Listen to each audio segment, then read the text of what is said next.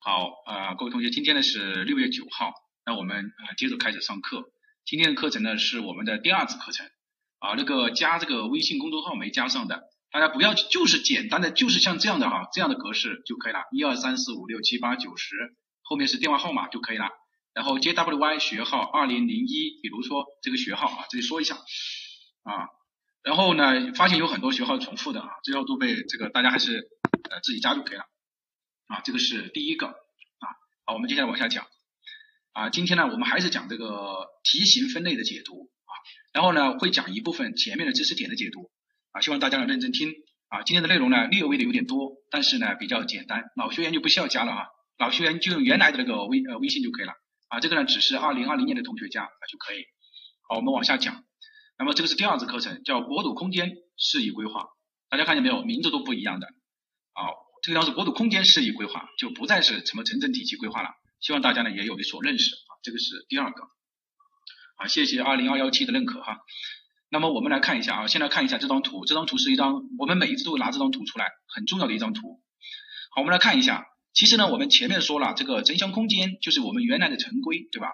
那我们说适宜城镇体系规划，那我们现在叫适宜规划，就国土空间的适宜规划，它强调的，它等同于我们说的是协调性的，对吧？就是说它虽然是属于我们说的国土空间总体规划，但是它这一部分内容，它强调的是协调性的，是协调性。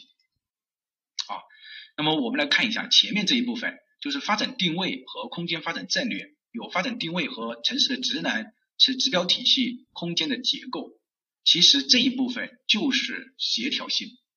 还有一个三生空间，三生空间本质上就是用地布局，也就是分区，也就是用地分区。这个一定要注意啊！我现在讲的这个很重要了哈，就是说。这一部分它其实强调的就是协调性，但是我们不能说城市的总体规划是协调性，城市的总体规划它强调的是什么？是实施性。但是这一部分内容就是说，是以城市总体规划、国土空间总体规划当中的市域规划这一部分内容啊，市域规划这一部分内容，它强调的是协调性，明白这个意思吧？那么前面这一部分呢，其实我们讲了，它就是强调的是什么？是协调性。那么你可以把这一部分理解为是市域规划。那么我们今天其实讲的就是这一部分内容，就是这一部分内容，这个是第二个。好，那么接下来呢，我们就要来讲啊，希望大家呢非常认真的听这一部分内容哈，和前面是不一样的。我经过上一次课上课，我就发现绝大部分同学对这个非常的陌生，原因是什么呢？那老师这个地方就是说，原因是对国土空间规划真的不熟悉，然后呢刚好法规呢和原理又没有听。所以就觉得完全是懵的，对吧？如果你从法规一路跟过来的话，就好很多了，啊，好很多。对，这个如果你听过的话，就就没有问题啊。前面这个地方呢，是我们说的它这个如何来编制这个国土空间规划，看见没有？就说大家如果看今年的课程，我所有的课程都是以案例的形式来给大家讲的。什么叫案例的形式？就是告诉你说，比如说原理的时候就告诉你如何来编制国土空间规划，比如说法规的时候就告诉你这个国土空间规划是如何形成的。那么实物呢，就是告诉你说，在国土空间规划的编制过程当中和实施的过程当中，有哪些坑我们要避免呢？其实它就是找缺点嘛，对吧？那么我们同样的道理也是这个啊。首先呢，我们要了解一下它是如何编制的。那么如何编制呢？就是说，利用第三次这个全国土地调查的数据，然后呢进行一个评估，评估完了之后呢就编制了，编制完了之后就公示和公众监督，对吧？啊，前期也就是说摸家底这么一个问题啊。摸家底一个问题，这个是第一个。第二个呢，我们来看一下市县国土空间总体规划编制的指南当中，它是怎么来说编制整个的适宜城镇体这个国土空间规划的。那么我们说，老师呢把它总结出来的六个点，第一个是摸家底，摸家底其实也就是删掉的数据，摸家底其实也就是删掉的数据。这个数据怎么来的？考试的时候肯定是会考的咯，这个毫无有没有没有任何疑问啊。比如说他告诉你说，国土空间规划采用的是一九八五国家高层，采用的是。八四的那个嗯，西安西安八零还是北京五四坐标系都是不对的，是属于 CTCS 两千对吧？啊，国家大地坐标系两千坐标系。那么他要告诉你呃如何来评价，这个东西都会涉及到一些，像这个数据已经是完全是呃变化了的，对吧？这个是大家要熟悉。第二个呢，大家要知道这个地理信息系统的内容是会略微的会增加的，在相关知识的考察过程当中肯定是会增加的。大家也不要就想着回避这个问题，因为它就是要让你去面对这个事实嘛。啊，这个是第二个啊啊，大家听过课的可能就好很多。那么这个东西是摸家底啊，前面其实就是摸家底啊，这个是第一个。你看摸家底当中呢，其实就是这个数据是怎么来的，比如说删掉数据的这基础转换是怎么转换的，比如说删掉数据当中的原地，那么它就比比它就可以直可能就会直接这样考你了，说原删掉数据的原地，那么属于国土空间规划当中的哪一类用地啊？就是说对于这个基础数据的转换。当然，它考的肯定是常识性的，对吧？它也要考虑一些实际的情况。好，这个是第一个。第二个就是呃定目标，定目标，也就是说，你看战略与目标。啊，刚刚说有鸟叫是吧？啊，我把我我处理一下啊。啊，再来看，就是定目标。定目标指的是战略与目标。那么目标指的是什么呢？目标指的是性质定位和规划目标。这张图。呃，我会讲细一点，我希望大家呢一定要理解，要不然后面又脑瓜子嗡嗡嗡了，又听不懂了。那么战略与目标，第一个是目标，目标有两个，一个是性质定位和城市的职能，也就是城市的职能。第二个就是什么？就是规划的目标。这个目规划目标呢有两个，一个是约束性的指标，一个是预期性的指标。那么约束性的指标就是政府可能就说你不能动的，你需要考核的。预期性的指标就不需要考核了，这个是第二个，第三个就是战略啊，战略战略呢有两种，一种是发展战略，一种是区域协同。发展战略指的是什么呢？就是说你自身城市的发展趋势或者是发展动态，而区域协同呢，就是说你还要避免和你就是毗邻，就是和你相邻的呃这个这个里面的东西做一个协调和一个避让，就是大家不要有矛盾了啊，这个是第二个，第三个就是定格局。定格局呢，也就是说我们大的格局就是城镇格局啊。城镇格局呢，我们分为两个，一个叫总体格局，一个叫城镇体系。总体格局，那么大家可以看一下，本质上就是什么？你把它理解为三个空间也好，把它理解为三根线也好啊，其实都可以。但这个当中，我建议大家理解为三个空间，因为空间和线本质上还是不一一对应的，就是三生空间就可以了，生产、生活、生态啊，明白这三个空间。然后城镇体系，这个当的城镇体系指的就是说，我在编制国土空间规划的时候，我下面还有县呢，我下面还有乡县，对吧？那我要做要做什么？要给每一个县分配它的职能，分配它的作用，也就是说人口规模、城镇化水平、城镇人口以及什么呢？以及这个重点城镇的引导，是不是这个意思？好，那么通过这个大家可以看一下，当然我们这个呢还有一个是呃这个要素支撑呢，对吧？这个落用途呢，我觉得最简单，大家可以把它理解为就是每一个地块的。用地性质，这个我没什么好好拓展的就讲的。那么我们来看一下，就是呃强支撑这一块就是什么？就是一些要素保护，比如说有什么？有各种的要素，对吧？有是有基础设施、公共服务设施、道路交通、公共安全、土地整治，还有一个什么强整治，就是生态整治这一块。好，然后后面就是一个监督，监督的是政府的行为，我们不需要去管它。那么我们通过这个呢，我们就知道，其实整个城镇体系规划它也其实很简单啊，对吧？那我们今天要说的本质上呢？就是在这两个和要素保护，今天我们要说的就是这两个，就这三个数据啊，这三个数据。那么我们第一个要解决的就是啊国土空间规划的体系，这个地方呢我们会快速的讲一遍，因为有很多是没有学过法规，也没有学过原理的，那我们还是要照顾到这一部分同学。如果你已经学过了的，那么你就可以稍微听得轻松一点，明白这个意思吧？啊，我们是以版面对的是百分之八十的人啊，百分之八十的人啊，这个是第一个。那我们往下讲。呃，就是三这个三级，就是我们城镇体系规划的五级三类，这个要知道什么叫五级，也就是说城镇体系规划分级分类。他说国土空间规划是这个呃，开发保护在空空间和时间上做出的安排。这个地方呢，老师呢也给大家解读一下啊。大家如果你听法规呢，当然是很精彩了，那讲了两次课了，对吧？那我们实物我们的重点是什么？就是实物，空间和时间就和原来的城乡规划法是不一样的。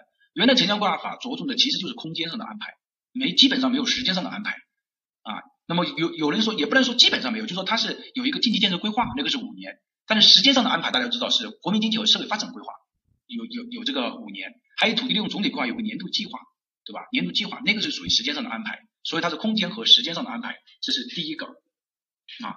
第二个就是它包括哪些内容？它包括就说原来的呃这个城乡规划。它是城乡规划法第二条就明确规定，本法所定的城乡规划包括城镇体系规划、城市镇的总体规划、村庄规划、乡规划和村庄规划啊，总体规划又包括详细规划和修建你详细规划，我控制你详细规划。那么现在没有分这么多，现在就是分为三类，就是总体规划、详细规划和呃相关专项规划。那么这个呢，就是说五级三类。那么有哪五级呢？有国家级的、省级的、市级的、县级的和乡级的，有三类：总体的、详细的和什么专项规划的。这个就叫五级三类，明白这个意思吧？我们在考试，我们在很多地方你看见五级三类啊，四梁八柱，对吧？四梁八柱呢，这个地方不涉及的。那五级三类你要知道，五级你要有，你看有国家级的、省级的、市县的要编制国土空间总体规划，对吧？各个乡镇的也要编制这个。呃，这个国土空间的这个规划，所以它叫五级三类，这个是第一个要明白的。那么它们之间的三类之间的关系是什么呢？三类之间的关系是下面这句话，一个字都不能颠倒，特别是考法规和考原理的，你你一一个字都不不能颠倒，实务当中肯定是不存在了。总体规划是详细规划的依据，相关专项规划的基础。总体规划不可以说是相关专项规划的依据，详细规划的基础不可以，不能这样调换的，是谁就是谁，这是第一个。每呃，这个是第一个，第二个就是相关专项规划要和详细规划是做好衔接。衔接的意思就是，呃，我是 A，你是 B，我们两个来对接一下，这个叫衔接。那本质上是什么关系？平等关系，是吧？呃，比如说某某某，你去呃市环保局去对接一下，这个叫衔接。如果某某某你去市环保局请示一下，这个叫依据，他是你的上位，这个叫依据。所以这两个字也不可以换。现在要理解这个概念，明白这个意思没有？是平级关系。今年如果考法规，我觉得这句话是一定会长期会出现的。你不相信吗？我们可以看大概在第四题啊。他说下列关于国土空间规划的分级分类体系说法正确的是啊，就有这个题目，并且就是调换了这两个数据啊，这是第一个啊，在法规当中一定会有这道题目。好，我们接下来往往下走。那么五级是不是一定要编制啊？我们说不一定要一定要编制，因为你看像这个地方他说的很清楚了哈。我我们这个地方会讲的快一点啊，因为这个毕竟是实务的课程，有很多同学他是不考法规和原理的。那么他这个当时说结合实际情况编制，那也就是说不一定编制，对吧？不是说每一个都要编制，结合实际情况来编制。那么相关专项规划是不是专项规划？不一定，这个专项规划是属于城乡规划总体规划当中的一部分，而相关专项规划它不一定啊，就说它两个之间不是等同的关系，明白这个意思吧？啊，这个是第四个。啊，第五个我们来看啊，就是总体规划，那么是谁来编制，谁来审批的问题啊？这个点这个点考实务的时候是有可能会考到的，有可能会考到的。我们去年，我们每一年都会讲一个，比如说，呃，这个，比如说控规的编制流程，以前也会编制讲啊，比如像二零一七年他就讲了，他说啊，一个镇，他这个去编制这个，呃，这个，那么他没有权利嘛，因为镇的控制你详细，呃，县人民政府所在地镇的控制你详细规划是由县人民政府城乡规划主管部门去组织编制的，所以他是没有没有这个编制权利，没有编制权限的，对吧？那所以呢，这个地方呢，大家做实务的同学要注意的。如果说是全国城镇体系规划，不知道全国的国土空间规划是由谁来组织编制呢？是由自然资源部会同有关部门来组织编制，报谁审批呢？没有说，他说是报中党中央和国务院审定后印发，看见没有？也就是说这个地方他没有用审批这两个字，因为审批本质上是政府行为，但是他这个地方出现了党中央，所以他用的是审定后印发，是审定不可以改变啊，不可以改变这两个字不可以动，明白这个意思吧？明白这个意思没？明不明白这个意思？明白打个一哈。其实这个当老老师在实务当中抽出来的点都是很重要的点啊，要不然不会反复来讲。啊，对，因为是政府行为才是审批啊，这个党中央是审定，这是第一个。第二个就是国土全国的这个是它侧重的是战略性啊，就是说它从全国战略的层面上来考虑啊，这个是第二个。第三个就是省级的国土空间呃规划，它是谁来组织编制呢？它它是由省级人民政府来编制，报谁审批呢？报国务院审批。谁报国务院审批？谁报国务院审批？你看，我们来看谁来组织编制？啊，省级的由省级人民政府组织编制，谁来报国务院审批？由省级人民政府报国务院审批。当然你要经过人大的同意，这个这个没有办法，因为这所有的这种其实都要经过人大的这个同意。为什么呢？因为人大对一府两面进行监督，对吧？啊，所以你要经过他，这是第一个。他侧重的是什么呢？是协调性，也就是说他也不是干实际事情的人，他是切中一种协调。好，第三个就是市县乡镇的这个国土空间规划，由谁来组织编制？谁来审批呢？啊，我们来这个要细心的看一下，就说市县和乡镇国土空间规划是由本级人民政府对这个的实施的落后的细化，是对本级人民政府这个区域开发做出的具体安排，侧重的是什么实施性？也就是说，市县和乡镇的国土空间规划是侧重实施性的，一个是战略性，一个是协调性，一个是实施性。考法规的同学，这个点是一定会考的你们一定要注意这些，就是老师讲的点啊，就是说像这，当然你如果听过法规的，这这个你就是分分钟就是直接给答案就可以了，对吧？由谁来组织编制这个问题，就分为两种情况，这个就是一个重点来了哈。去年就考了这个点，去年的中职班的时候，我们讲了这个地方，有九班的同学在的是吧？我们是不是讲过若干意见？就发发了两次课程来讲，对吧？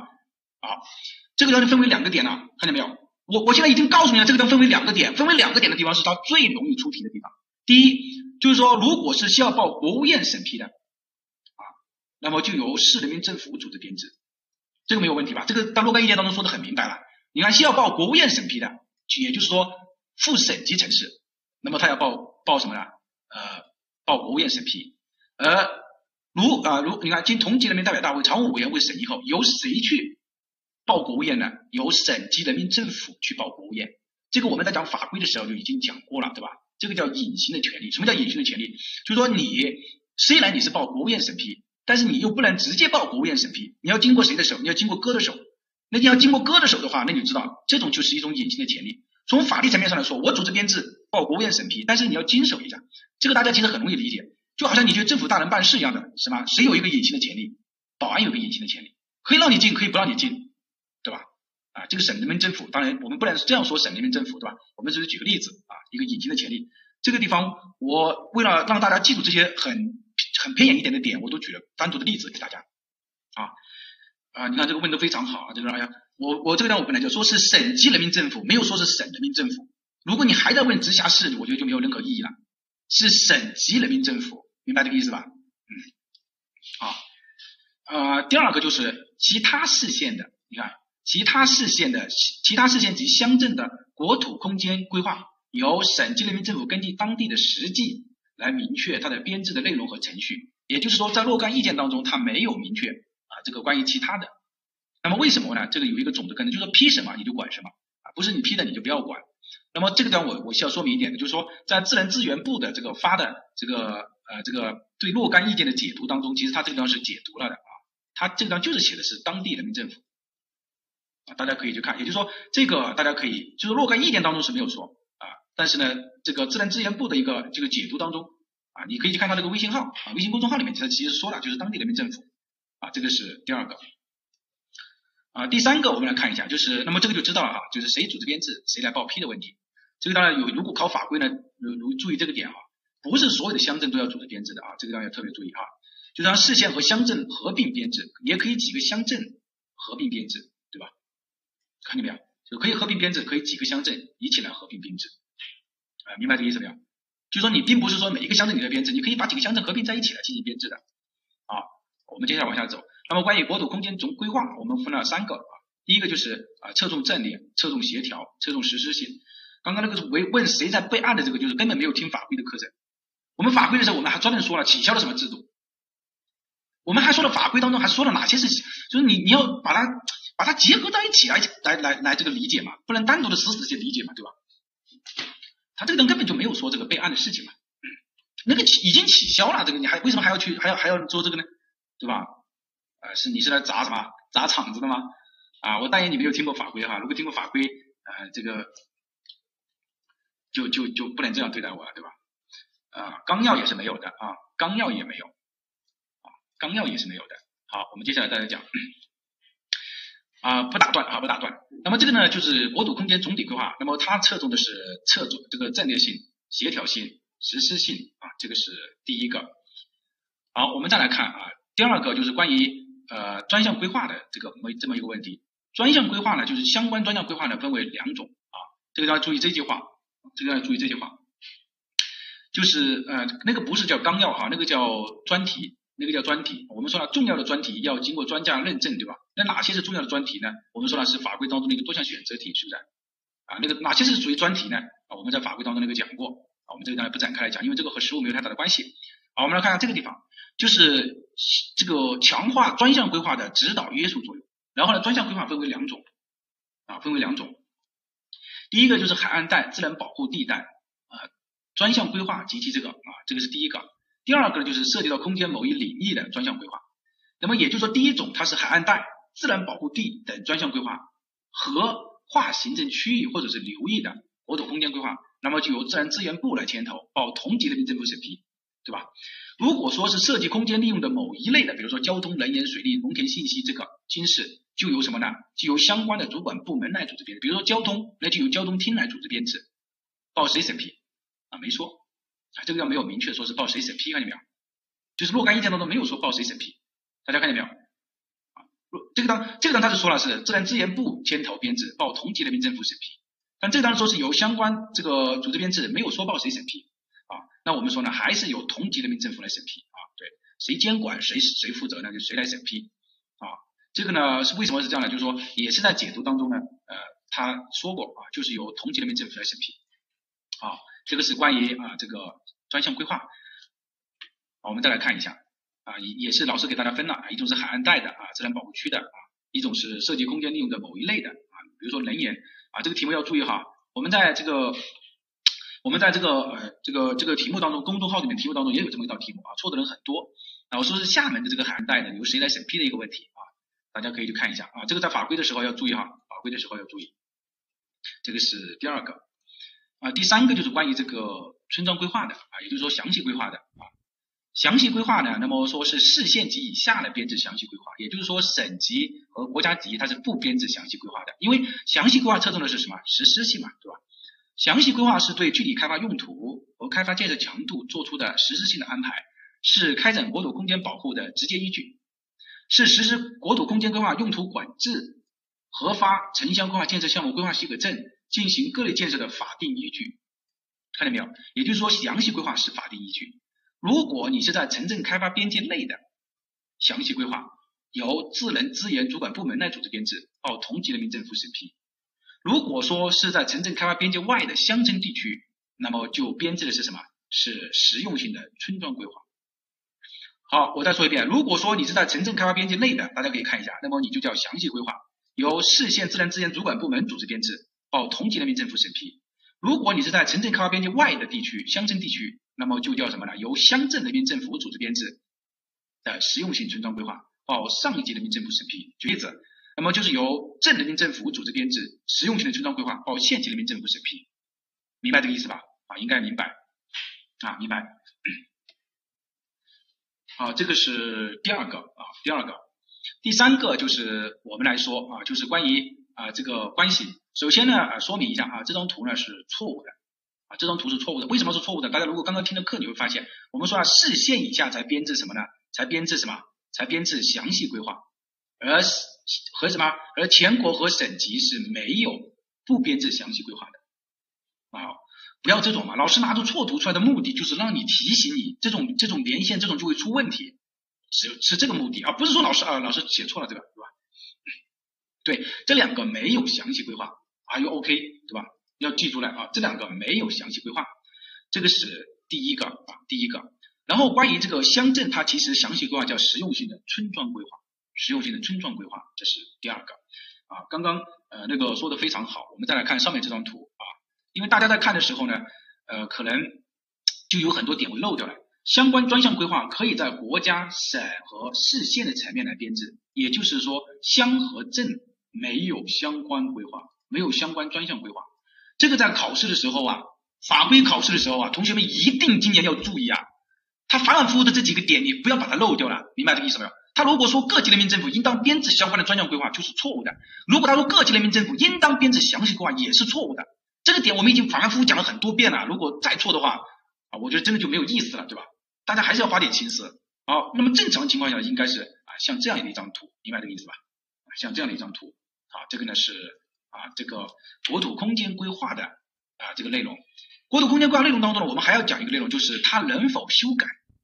这个我们说了是一道多项选择题，不仅我们走着看啊，我我认为大概就在八十二题左右的样子。就这道题目有个多项选择题，八十二题就是这道多项选择题。他问你说，下列哪些情况可以对国土空间总体规划进行修改？就在这个地方。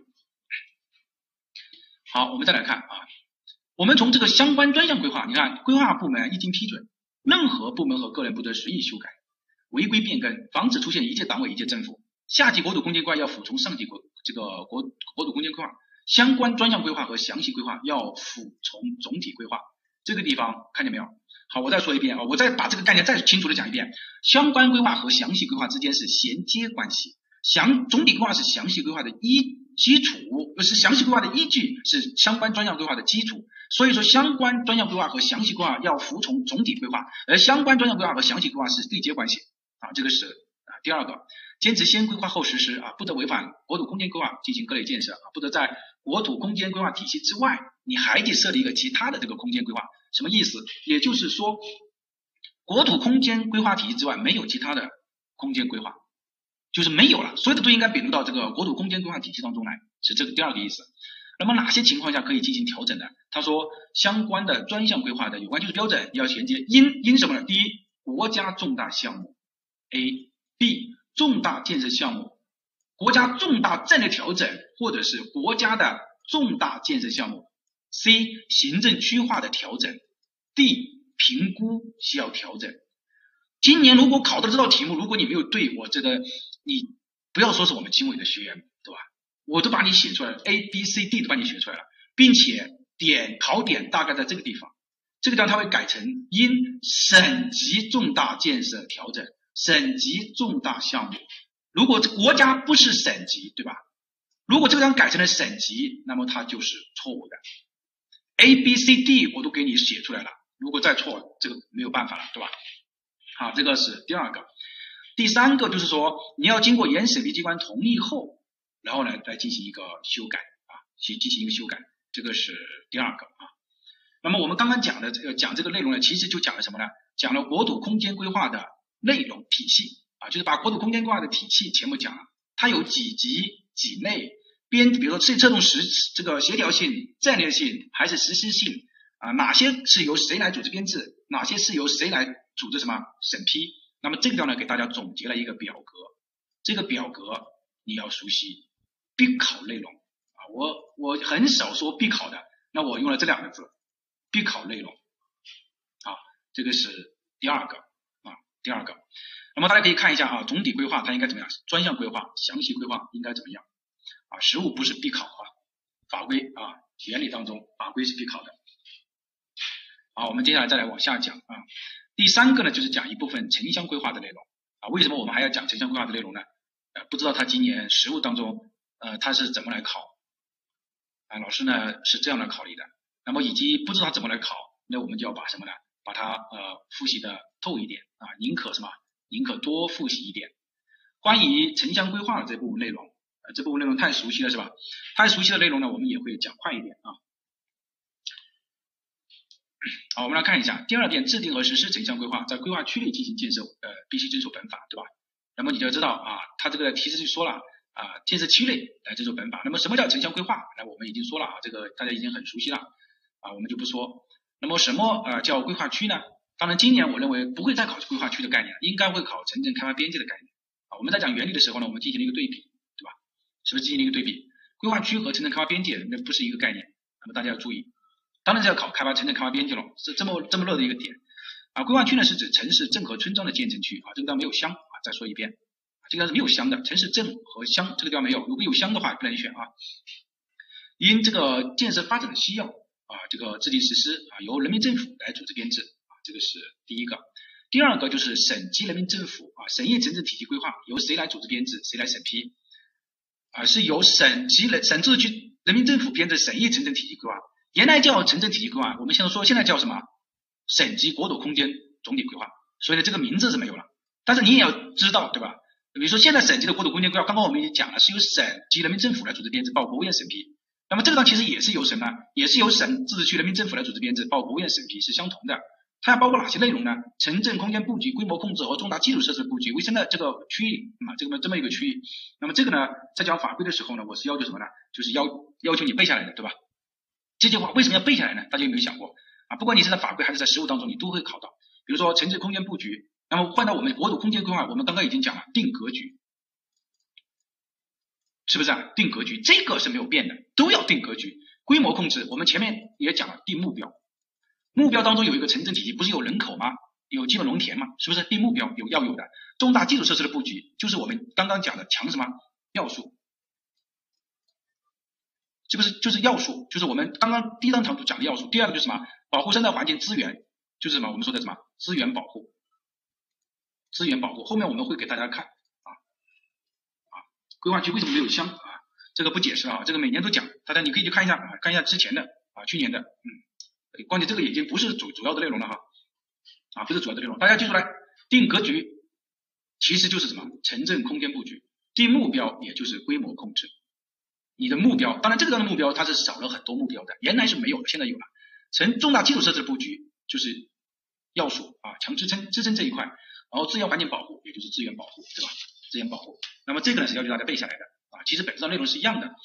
那么关于城市的总体规划是由谁组织编制的？那么这个地方就很多了。如果是直辖市的，那么就由直辖市人民政府组织编制报国务院审批。如果说是省会城市的，如果说是省自治区省会城市的，对吧？啊，省自治区人民政府所在地的城市，也就是省会城市，也是由什么市人民政府组织编制，经省大同意后报国务院审批。其他城市的话，就是由城市呃人民政府报省自治区直辖市人民政府审批，对吧？啊，这个是第二个。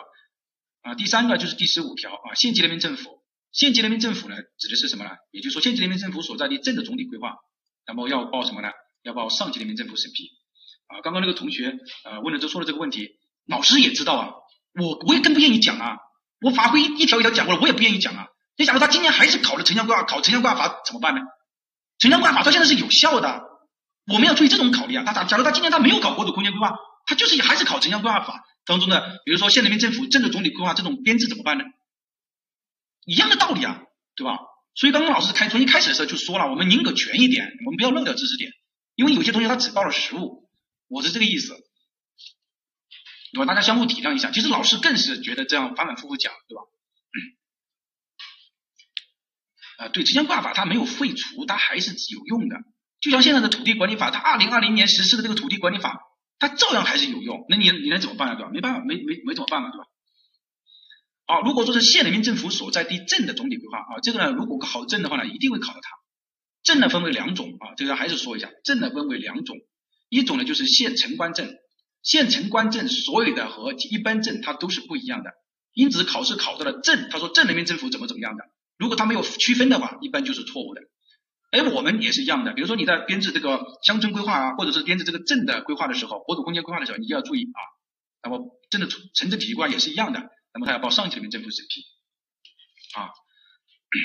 好，这个是第二个啊。你看其他镇就是由镇人民政府来审批，对吧？县城关镇就是由县人民政府来组织编制。看见没有？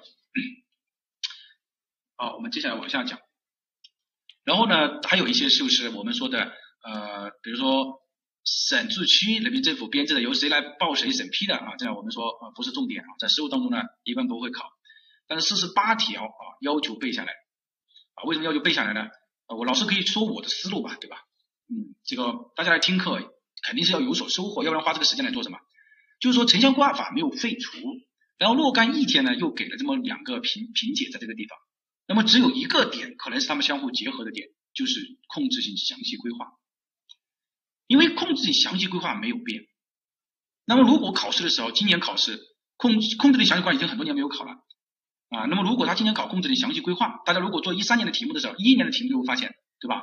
那控制性详细规划呢，又是我们在执行颁发这个这个这个呃两一书两证最核心的点。那么，所以四十八条这个呢，就要求呃让你来背下来，明白这个意思吧？就要求你来背下来，并且很有可能参照这个考试，因为它不好的考这个总规，它也不好的考这个国土空间规划。我说的是实务当中啊，不是说是法规当中，法规当中它当然好考了，法规当中比你去年就考了，对吧？比你考了很多。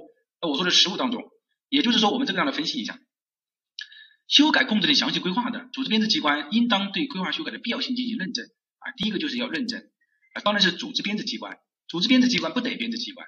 比如说编制机关指的是规划院，比如说某某某规划院帮我编制，而组织编制机关指的是某某某规划局啊，所以这个是不同的，一定记得啊这个点。然后呢，要进行认证，认证之后呢，要征求利害关系人的意见，如果没有征求利害关系人的意见也不行，要扣分。还要向原审批机关提出专题报告啊，要向原审批机关提出专题报告。那么经同意之后呢，方可修改方案。那么如果涉及到总体规划的强制性内容的，要先修改总体规划的强制性内容。除了这个之后，我们还要遵循第十九条和二十条的规定。十九条、二十条的规定就是说，你在编制之前，你要你要什么？你要经过啊，请专家进行组织编制和认证，你还要进行什么公示？你还要进行公示啊？这个是关于四十八条。啊，一定要记出来。四十八条很重要的啊。好，然后呢，三十九条就是关于规划条件的啊，这个呢，我们说考实务考试的时候，他不会这样来考你规划条件，他只会考你呃规划条件能否撤销。就是我下达这个规划条件，那么因为有问题啊，能否撤销？我们说了是可以撤销的啊。啊，规划条件，如果你没有没有纳入规划合同的话，那么合同是无效的；核效的话就可以撤销。这个是第二个。好，我们再来看第三个啊，第三个点就是关于我国的城乡规划体系啊，这个呢我们不讲了，我认为这个实务当中是不会考了。但是呢，这个城乡规划的制定，呃，其实就是我们前面讲的讲那么多，其实也就是讲城乡规划的制定了，对吧？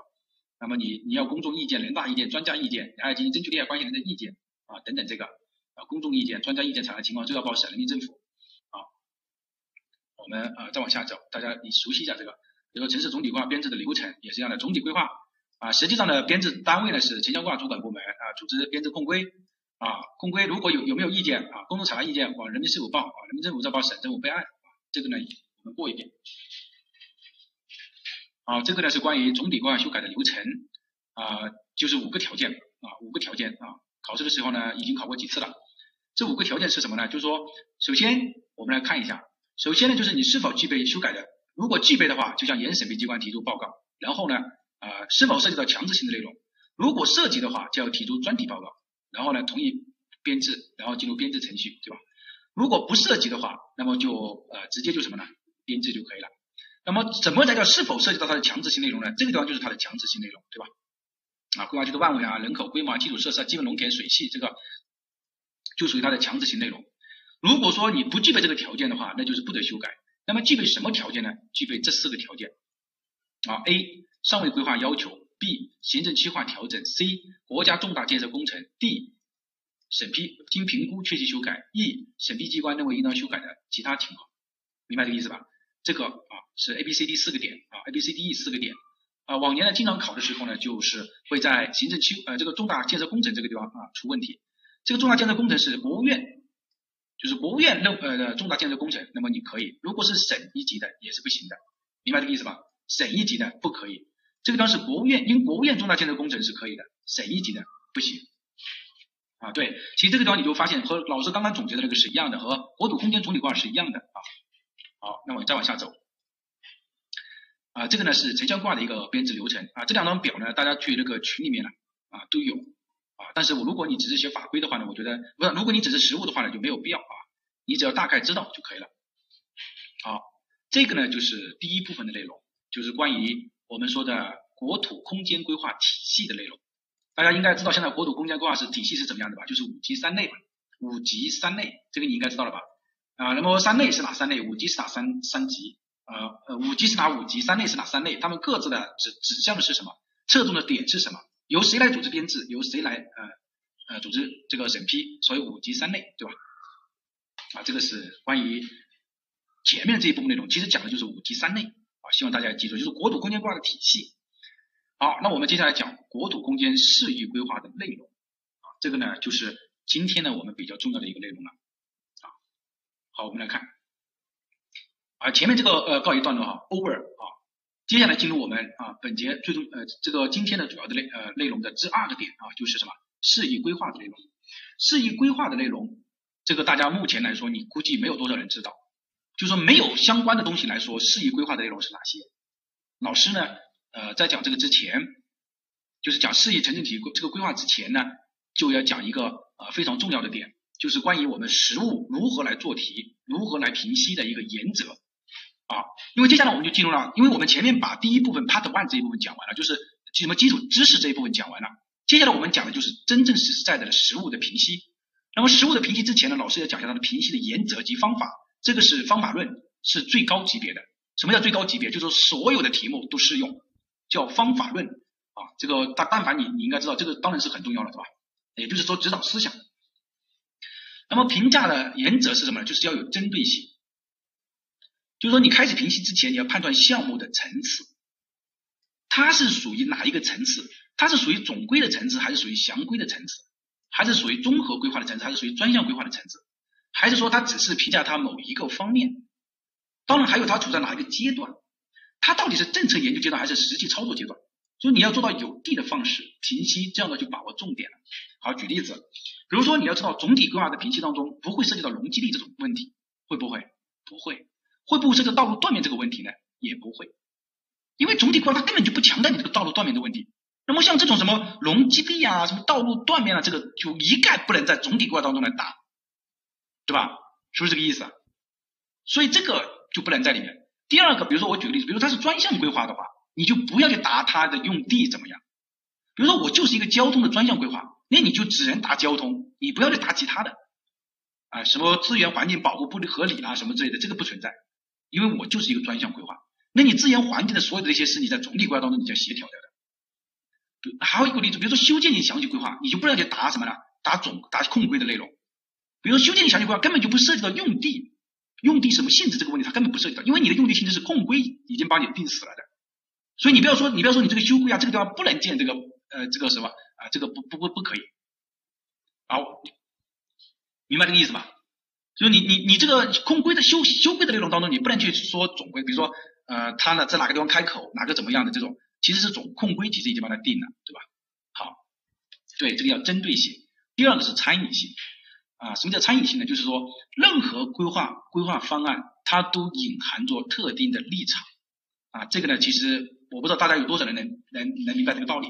就是前面上一节课我们讲的是一种隐含，就是说一种一种一种什么一种潜在的这种隐喻在里面，就是潜台词在里面啊。那么其实任何一个规划方案它也有特定的立场的。这个特定的立场指的是说，他这个问题，就他问你是什么，就是他的立场。老师已经说的很详细了哈。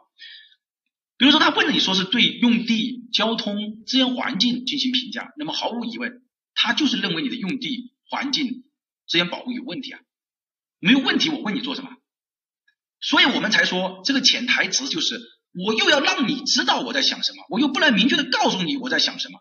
总而言之，就像你处女朋友是一样的，机灵点，对吧？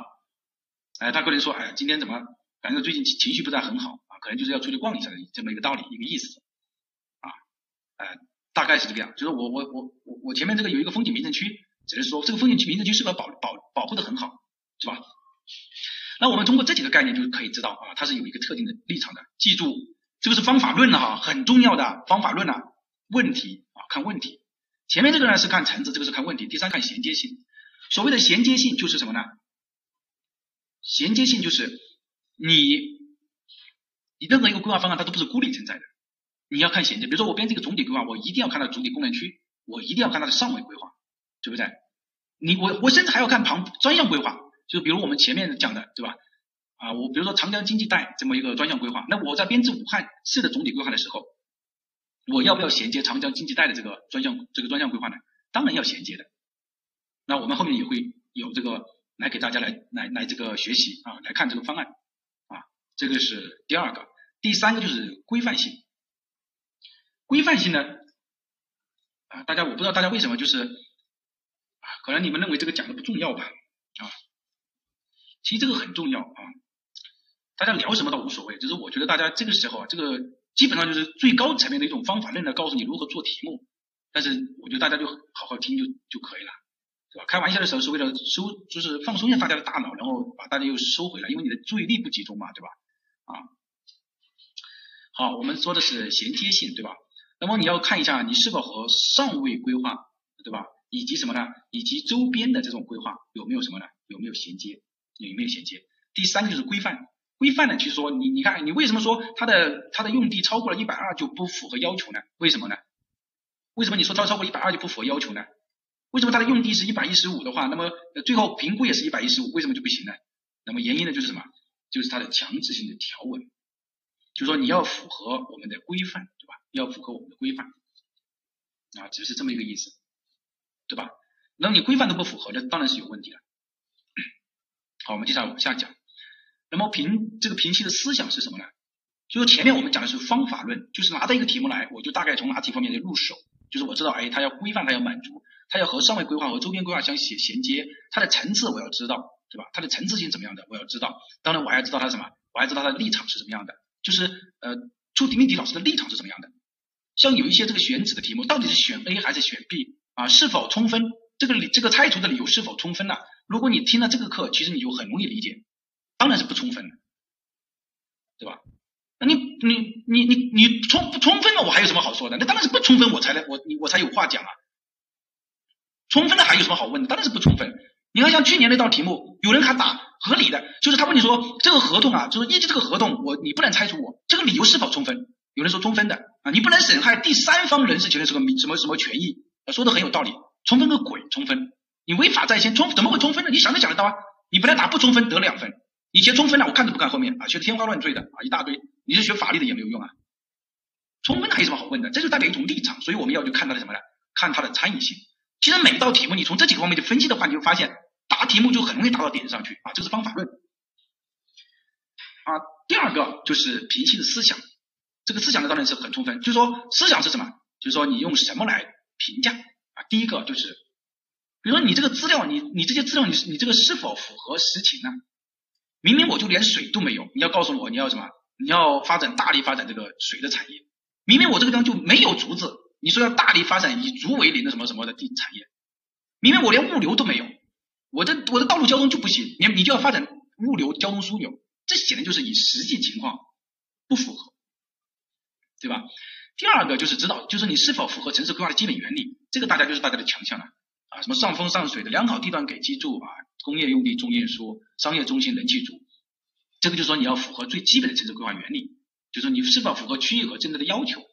第三个就是是否科学，是否实事求是，你不能浮夸风，对吧？你不能把它说的很大，你是否比较中肯啊？就是说实事求是。明明你人口已经是往外往外流了，结果你的规划还是什么呢？还是人口增长了多少？增长了百分之二十，增长百分之八十，这显然就是什么？就没有实事求是嘛。明明你连最基本的旅游资源都没有，你说大力发展旅游产业，明明你就属于生态敏感区，二零一七年就说了生态敏感性，它在海洋旁边，你还要发展工业。这种就叫什么呢？没有实事求是。啊，那么第四个点就是什么？方案是否合理？啊，整个方案是否合理？啊，这个方案合不合理？这个不好说啊，不可不好概括出来。啊，就是成果是否完整，就是你是否符合这个呃这个编制，然后编制的程序是否正确？有些时候也会考第六点，编制的程序是否正确也会考第六点的。比如说二零一八年这道题目，它就是说镇人民政府组织编制，镇的工程强烈规划，然后直接就什么呢？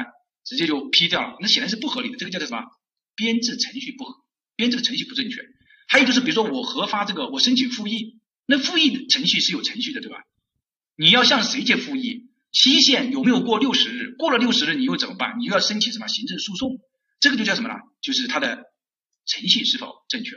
比如说我们说步骤不能少，程序不能倒，时限不能超，这个就是口诀。我们说我们后面会讲到。好，前面两个呢，就是我们相当重要的两个方法论和思想啊思想论。好，我们休息一下啊，休息十分钟。呃，我们接下来讲下面的，就是示意国土空间规划的内容。大家呢回过头来想一下，我们上半节课讲了什么内容？讲了国土空间规划的体系啊，国土空间规划的体系啊，然后讲一下实物的方法论啊，实物的方法论。好，我们这个是第一、第二啊。接下来第三部分呢，就是讲市域的啊规划，就国土空间规划的市域规划啊。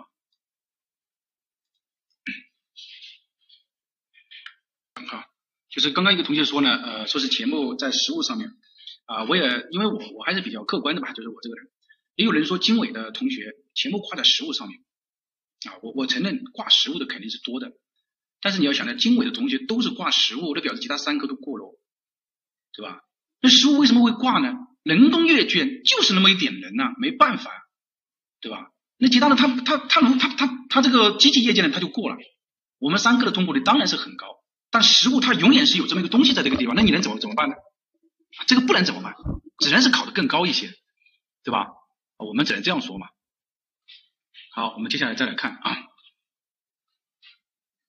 啊不不，当然是挂实物，对吧？就是说有人说经纬同学挂实物，对吧？那不挂实物挂什么呢？挂实物表示其他三个都挂了，对吧？啊，其他三个都是考得很好嘛，那没有办法，实物有根线在这个地方。那我们已经看到每年它就是在百分之十左右啊。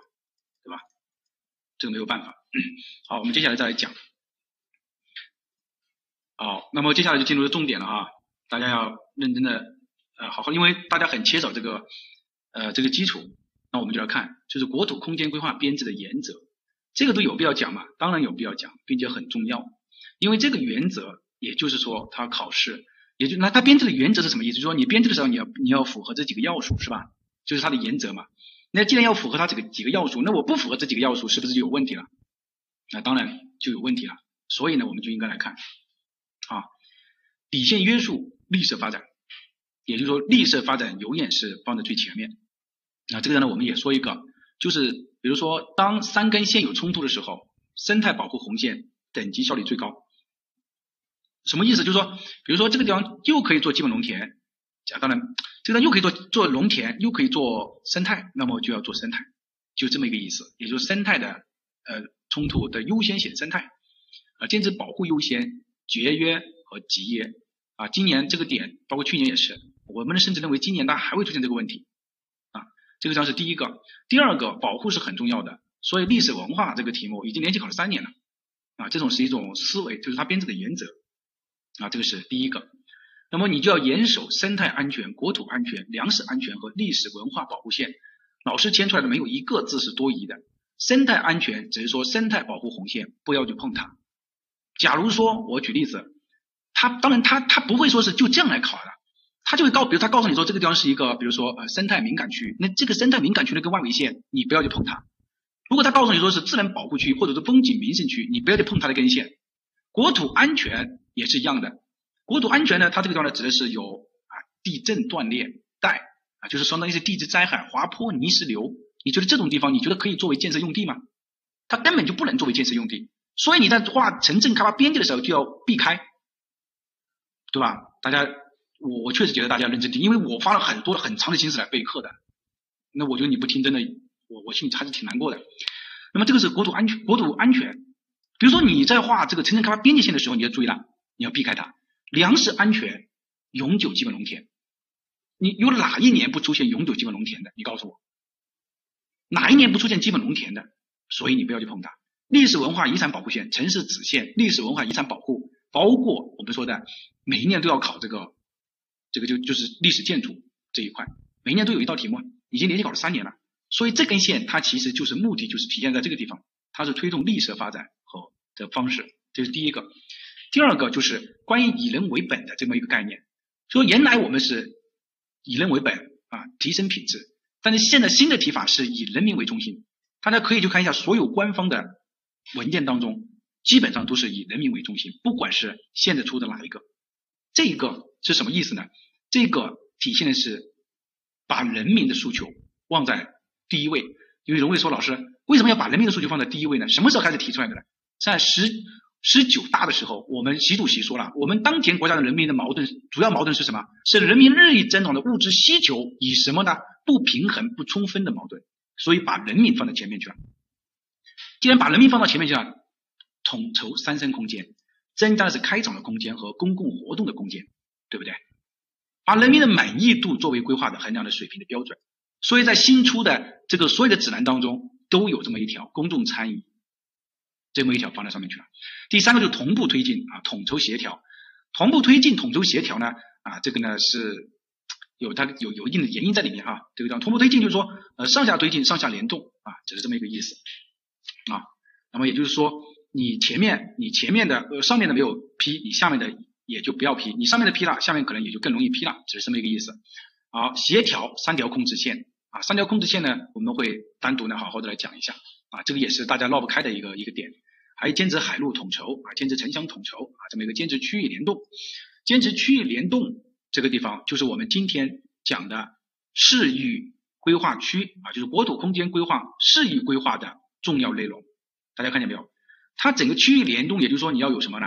你要有区域的协调性。如果讲到这个区域的协调性的话，又回到了我们刚刚讲的那张表格当中的定目标当中有两个，一个是城市性质啊，不是战略当中有两个，一个是区域协调，还有就是城镇体系。而这个战略协调当中就有区域协调，那么你就要协调城市总体规划的开发强度，促进的都市圈、城市有城市群多规合一。那么这个没什么，主体功能区的战略和制度啊，这个让我着重讲一下。因为大家在看的时候呢，可能就会一眼就忘，就看得过去。原因是什么？原因是大家不知道它的重要性。为什么会有主体功能区？是定城市性质最核心的要素之一。一个城市的性质怎么来定，和主体功能区有直接关系。而主体功能区是以什么为单位来划定的？学了法规的同学在前旁边交流窗口打一下。主体功能区是以什么为单位来划定？学法规的同学，来来来，以什么为单位来划定？好，以线为单位来划定，非常好。那么你就知道，对吧？啊，这个是主体功能区的一个战略地位。你看，主体功能区实现海陆空全覆盖，前要素将相关专项规划叠加到统一的，形成前域的一张图。所以这个就是我们这一次讲的内容。第三个就是因地制宜分类指导啊，这个没什么问题。因地制宜分类指导的意思说，就是说你要根据自然禀赋、人文特点来获得需求。有些时候，有些时候什么，坚持问题为导向，留白啊，会鼓励规划留白。就是我现在我不知道他现在能做什么，我因为我怕我现在规划了之后他并不好啊，对吧？那我就什么，我就留白啊。第四个就是多方参与啊，这个没有什么问题的啊。政府组织专家领衔部门合作，科学决策啊，坚持开源编制规划，也就是公众参与的这么一个过程。好，从他这个当中呢，我们就知道我们在呃。这个评价这个国土空间规划的时候啊，就要知道原则是要严守四根线：生态安全、国土安全、粮食安全、历史文化是保护，其实也就三根线了。然后要坚持节约优先啊，保护优先，节约和节约的利用土地，还要保持什么呢？权益的，要保持指标的联系性，也就是主体功能区的一个制度。这个呢，就是我们整个的一个思维的一个转变。这个思维的转变，当然就是命题人的这个特点了，对吧？好，我们接下来再看，就是国土空间规划事业规划的内容，也就是说，我们你要平息哪些内容，你当然要知道它是编制哪些内容，它编制哪些内容，你才知道你平息哪些内容。啊，我可以这样直接说吧，就是说，呃，目前应该大家是除了今天我们讲的之外，大家可能其他地方应该见不到啊，这个事业规划的这个内容啊，这个是老师总结出来的。好，我们来看，国土空间总体规划分为权益和城镇功能区控制区两个层次。今天呢，我们讲的是国土空间适宜规划啊，国土空间适宜规划。那么有四个内容，希望大家要熟悉。我知道大家有很多是在这个行业的，也有一些没在这个行业，根本就没有做过这个规划的，是有点难的。所以我也很好奇啊，有些建筑的啊，有些学什么城市设计的啊，学什么地理信息系统的，也也也可以讲这个国土空间规划，我是非常好奇的啊。好，我们来认真听。啊，认真听四个要素，老师今天讲完了之后，你就要会做这个国土空间规划、适宜规划的这个评析哈，一定要会。第一个是战略与目标，战略与目标其实就是我们说的定目标，其实就是我们说的定目标，明白这个意思吧？这个定目标是什么意思？好，回到目标有两个，一个是目标，一个是战略。先要一定要认真听啊，一定要认真听。这个目标和战略有什么不同的地方？目标指的是性质，城市的性质和规划的目标，城市的性质和规划的目标，城市的性质如何来获得？等一下我们会来讲，这是第一个规划的目标。我们说城市的啊，我们又回到原理啊，回到原理，城市的目标有哪些呢？有四个目标，对吧？我们之之前我们讲过了，有哪几个四个目标呢？比如说有城市建设目标啊，环境保环境保护目标，有这些。那么我们现在就说目标有两个，一个是性质定位，一个是目标定位。而这个目标呢有两种，一种是预这种预测性的，一种是约束性的。战略呢，我们说了有以下几个，就是发展战略和区域协调。前面我们其实已经讲过了区域协调这么一个问题了，对吧？那如果我们来评价国土空间规划、事业规划，我们应该如何来评价呢？这个很简单，性质的定位是否合理啊？打错字了。性质的定位是否合理，这个是第一个。那你就要判断它的定位是否合理啊。第二个，职能是否实事求是。那我们之前讲原理者，我们讲过，比如三亚，它是旅游城市，对吧？啊，它又是这个什么海洋什么展示城市，它有很多的功能在里面。那么为什么三亚最后的它的城市性质就是旅游呢？因为它是最主要的职能。所以你再看最主要的职能是城市性质。如果他说到其他的职能上，你要看他是否实事求是，就是不是实事求是的那个，我们不能就是有问题的。区域是否能消除冲突和矛盾？这个就是区域协调啊，区域协调啊，这个最常举的例子就是我们之前经常说的，这里有一条河，你的污水处理，你上游有个城市污水处理厂在这个地方，下游有个城市水厂在这个地方。如果凭他们两个城市去协调是协调不了的，对吧？你管你的，我管我的，你凭什么指挥我呢？但是如果从区域的层面，也就是说从城城镇体积观的层面，那么就很容易解决这个问题了，对吧？啊，或者是两个县。啊，对，金住长江头，妾住长江尾，日日思金不见津，共饮长江水。那我们都是要饮这个长江水的，所以就要什么？要区域来协调，消除这个冲突和矛盾。大家先不要急啊，先把这个理解透。好，这是第一个。那么同样的道理，既然是区域的话，那么是不是还有一个邻避设施啊？这个是最新这个国土空间规划提出来的邻避设施。比如说你建一个污水处理厂，或者你建一个垃圾填埋场，当然是在你这个城市的下风向，但是可能在别的城市的上风向啊，那你这样也不合理，对吧？啊，这个就叫在区域层面上，邻避设施就这个意思嘛，就是你本来就是不能和邻邻，你建一个你建一个生活垃圾填埋场，好，你说我在我这个城市的下风向，但是你可能在别的城市的上风向啊，所以这个有问题，好，不过不可以，这个是战略与目标，也就是定目标。大家如果想到定目标的话，就要想到那张图啊，同学们，对不对？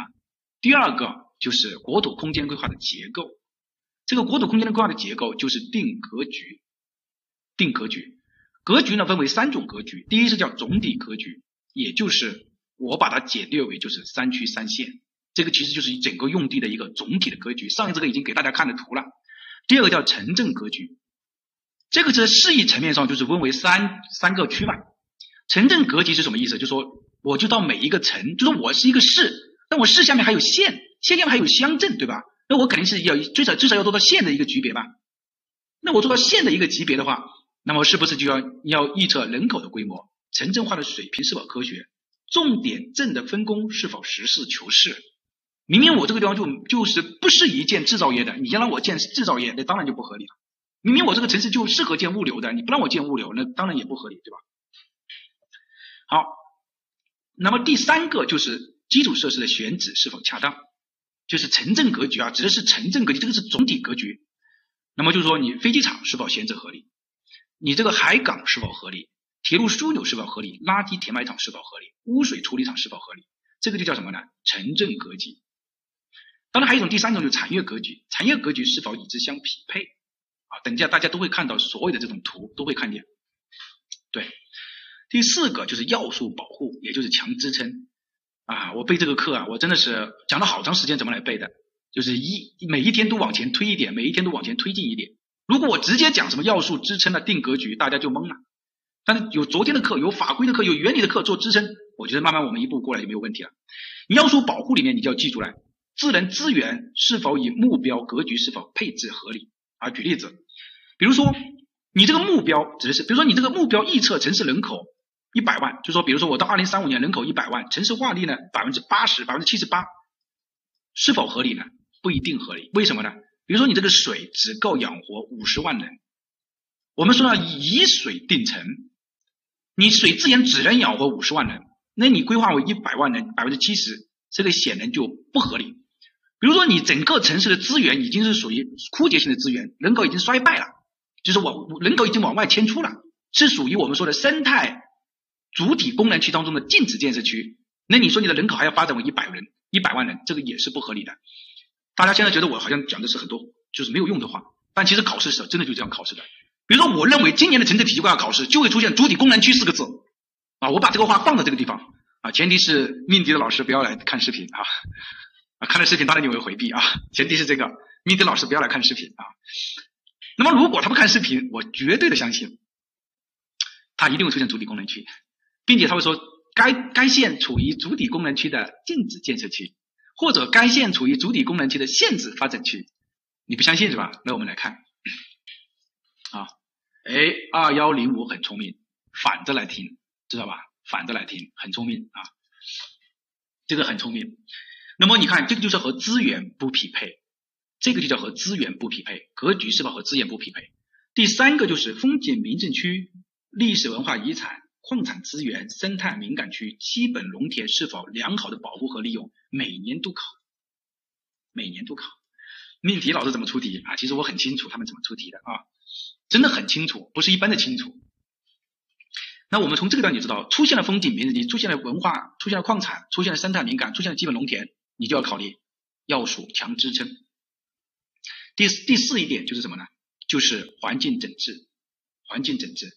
环境整治，我们来看强整治，就是说江河流域、海岸带、地质灾害要合理的保护和避让。举例子，就是江河湖和海岸带，那么在二零一七年的那道题目当中，他就说了，这个地方是一个什么生态，就是渔业资源比较丰富的一个生态敏感的一个海岸带，那么你就要对它进行一个保护。那你在这个地方建一个工业园区，当然就不对，对吧？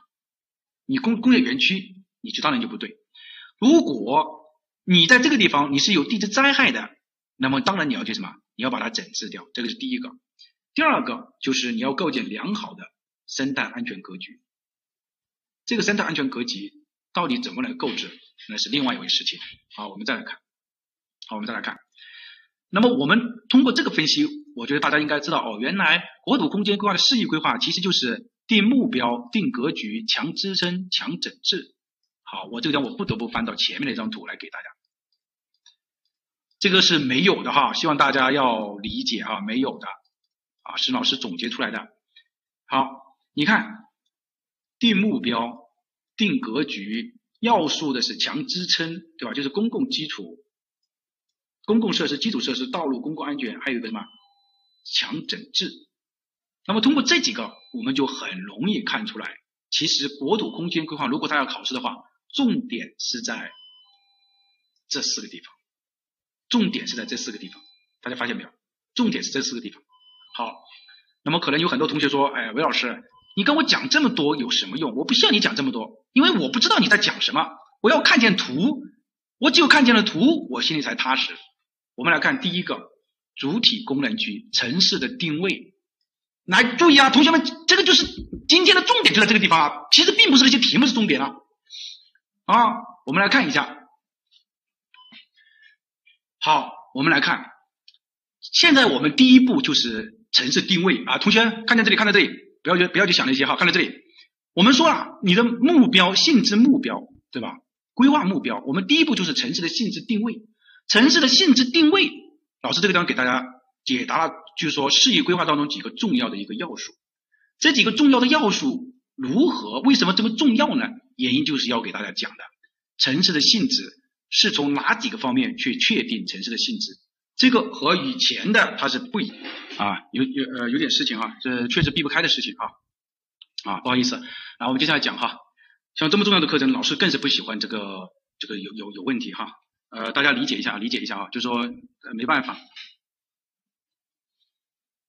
好，我们接下来看啊，城市的性质啊，城市性质，那么如何来确定城市的性质呢？就是按照主体功能区的定位，你看这一个点。我就是说，如果考到城镇体系规划或者市域规划主体功能区，我认为它一定会出现这几个字。我现在就不管你是属于哪个专业的，如果出现了主体功能区，它定义为是什么，你就要知道有问题，和自然资源的禀赋有关。所以我整个城市我就是旅游城市，我就是发我就要定性为旅游，不要我是工业城市，你定性为旅游，明白这个意思吧？这是第二个，第三个就是区位条件，区位条件，区位条件当然有关。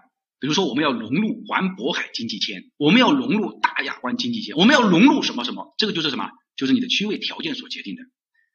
老师是希望讲这个东西，对你的实际工作也非常有帮助啊，要不然你不知道如何去做这个城市性质定位啊。啊，这个是第二个。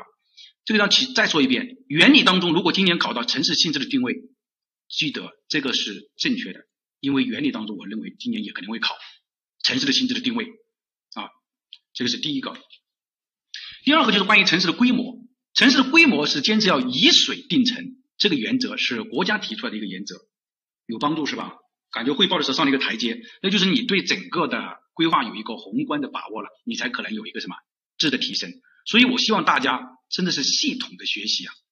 我是发自内心的，你报不报班无所谓啊！我再说一遍，报不报班无所谓，因为我不管这些事情的，我是觉得和大家分享，但是我建议你一定要系统的学习，不是今天看一下，明天看那个，那个是没有系统学习，那个没有办法。好，这个是关于城市规模。第四个就是坚持以水定城。那么以水定城，我们就要明确啊，整个人口啊、城镇发展啊、功能分区啊、人口建设、规模、城镇体系啊，这个是属于第二个啊，这个是第二个，就是城市规模。那么城市规模，我们前面讲了，你看，我们我就是来一步一步来回答大家的问题。城市的性质我知道了，目标定位当中也有什么？有这个一期性的指标，就是人口规模。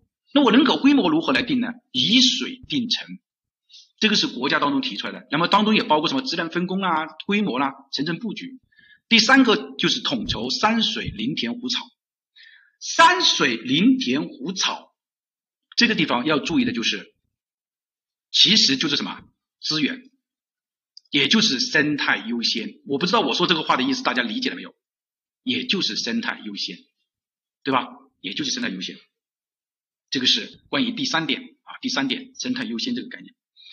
好，那个这个地方呢，老师来系统的讲一下这个三七三线的一个划定，因为呢，有很多人呢，可能对这一块呢就有一点问题啊，有一点问题。当然，这个三七三线呢，老师不会就讲这个其他两个，就是生态保护红线和呃这个城镇这个基本农田。因为那两个其实你去做规划，我不知道大家有多少人做过。你去做的时候，人家就告诉你了，这个就是永久基本农田了，这个就是生态保护红线了。核心是什么？核心是深这个城镇开发边界。那么城镇开发边界的划定应该如何来划定呢？也是一样的啊，坚持绝业优先、保护优先，然后来统筹划定这三根线，看见没有？啊，这个是第一个啊，第一个统筹优先。听了我的课程你就怂人哎！听我的课程的目的不是就怂人呐？怎么会这种呢？啊，当然我恭喜你啊，可以怂人的话就表示什么呢？该怂就怂啊，有什么不可以怂的，对吧？啊，我我是这个观点啊，这个呢我们就是转移大家的一下注意力啊啊，很正常的啊，我学到东西你说的不对，我肯定就要怂你了，我管你什么专家，对吧？啊，是不是这个道理？好，好，我们接下来再来看，就是关于三七三线的一个划定啊，大家再等我一下啊，不好意思啊，小孩有点事情。好，好，我们接下来再来看，啊，怼人是吧？对，嗯，我我我们就汇报时也经常碰见这种啊，就是似懂非懂，并且有些时候也没有办法啊，但是呢，还是给点面子哈，相互给点面子。好，我们今天来呃再来看这个呃第四个，第四个就是关于规划留白啊，这个呢前面这些我觉得都不是很重要的内容，很重要的内容是我总结的这个内容。下列区域一般不划入到城镇开发边界，实务考试考到了，你就要知道这些不能划入到城镇开发边界，明白这个意思吧？基本农田不能划入，这个毫无疑问不能划入，这个很重要的。这个考试的时候，如果考到你问你说风景名胜区现在让要不要划入到城镇开发边界里面去，问题就来了。基本农田不能划入，这个是第一个。第二个。这个法律法规和社会规划要求保护的区域，你不能划入到城镇开发边界里面去。世界遗产确实做过项目，你这个你还怀疑我有没有做过项目？哦，那看样子我还要加油了。怎么还有人怀疑这个？啊，不要去怀疑这个哈。我们来看，呃，风景名胜区当然是不能划入的，自然保护区不能划入，森林公园啊是森林公园啊，老师打错字了啊。是森林公园不能划入，地质公园不能划入，水源保护地不能划入。这个不能划入的意思是什么呢？不是说我整个城镇的开发边界在这个地方有一个，比如说有一个风景名胜区，那你北城镇开发边界在这个地方，你这个不划入，而是说它刚好在旁边的时候，那么你就不要划入，明白这个意思吧？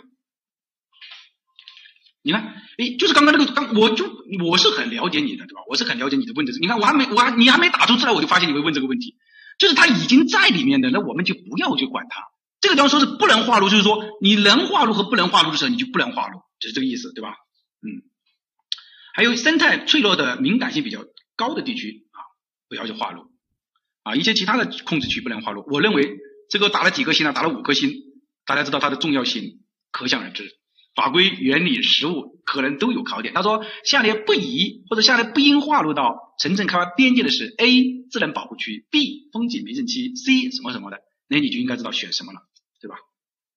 啊，对吧？这个是第第几个要素了？第四个要素。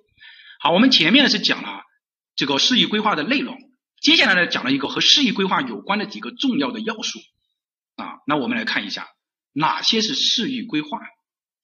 好，第一个城市定位，那我当然要主体功能区了。这个老师没有骗你吧？我诚不欺你，对吧？我我因为我大家看到前面我第一节课我就讲了，我和盘托出，我知道什么就和大家讲什么，不做一分保留。你看它这个地方是主体功能区，主体功能区，主体功能区，那当然我要按照主体功能区来定位了，对吧？哎，你看这个是主体功能区，这个是什么？你看这里也有目标定位。什么什么的，要把它融入到这个目标定位，创新的中心了，电湾区的西部枢纽了，水乡生态名城啊，岭南魅力之都了，这个也是一样的，这个叫上位规划，看见没有？长江经济带了，这个叫什么？杭州区域规划了。好，我们再来看一下，老师为什么说啊这个很重要啊很重要？就是我们前面这个地方讲，诶，是哪个地方？好，在这个地方，就说你这个战略和目标、城市定位有了，规划的目标也有了，城市定位还有职能、区域协调，就是不是？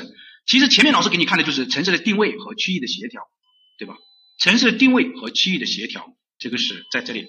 好，我们接下来再往下看啊，那么这个就有了，是吧？城市的定位。第二个，我们来看一下功能的定位。你看，二零二五、二零二零年怎么样？二零三五年怎么样？二零五零年怎么样？那么通过这个，你也可以看得出来什么？这个也叫什么呢？叫定位。所以这个叫城市的定位。好，再往下讲区域的协同。你看，大家你在做国土空间规划时，你看见没有？这个是人家做的，对吧？这个是很多项目，大家可以看一下啊。只是说大家目前来说，你可能是找不到国土空间规划的，但是大家都在大院里面都在做啊，都做的风生水起啊啊，几百万几百万的做啊，对吧？啊，只要做一个项目啊，一年差不多够了吧？八百万六百万。我们来看一下这个区域协同，区域协同，你看区域协同的格局，同城的格局，这个就叫什么呢？叫区域协同。通过这个区域协同呢，我们也可以看出，老师讲的这个地方，区域协调，哎，在哪里？区域协调，城市的目标啊，这两个啊，这两个看见没有？那么这个就是什么？就是我们说的城市的性质定位了。就是有好多同学不知道国土空间规划到底怎么做，那现在就是很明显告诉你了，区域的协同要有。那么你在你在评价这个这个适宜规划的时候，你就要记得老师说的哈，城市的性质、区域协同。好，我们再往下走一个，就是关于空间格局。空间格局大家可以看得到，这个就叫什么？叫空间格局。比如说，哎，它几个几个的，这个叫空间格局，一环几带的啊，这个是空间格局。我们还要讲一个空间的一个布局，也就是三区的一个格局，这个是新增的，这个就是新增的啊，前面包括这个也是新增的哈，这个也是新增的啊，像这种都是新增的啊，就是以水定城啊，什么区域协同啊，这个就是什么空间布局，这个你也是要你评价的内容啊，这个也是什么你评价的内容，明白这个意思吧？规划其实没多少。其实有很多人，可能大家不知道而已啊，可能有的人听声音就知道是谁。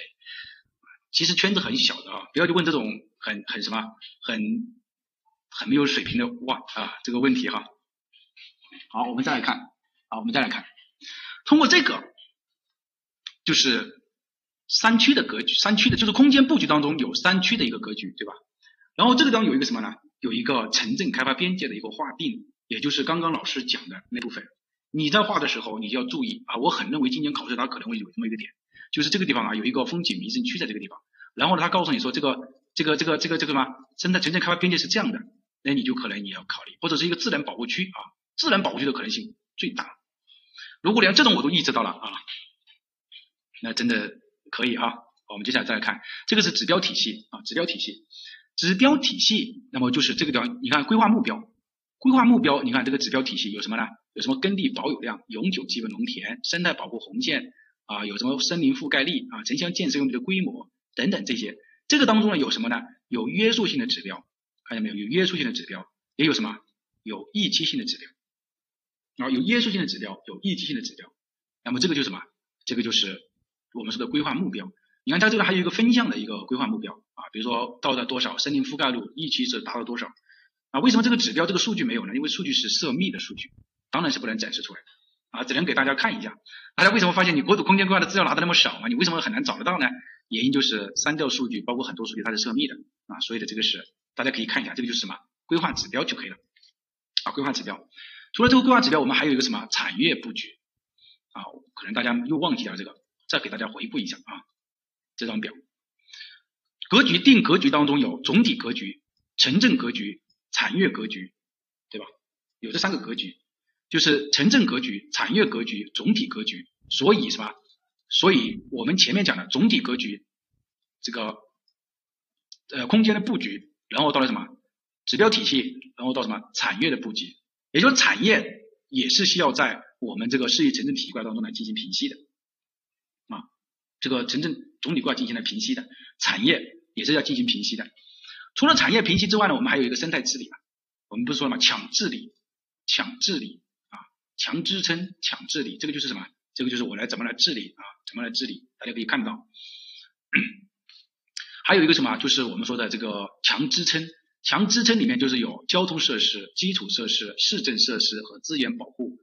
我就是给大家看一下这张图，你心里要有个数，对吧？要不然你不理解那个说的是什么意思。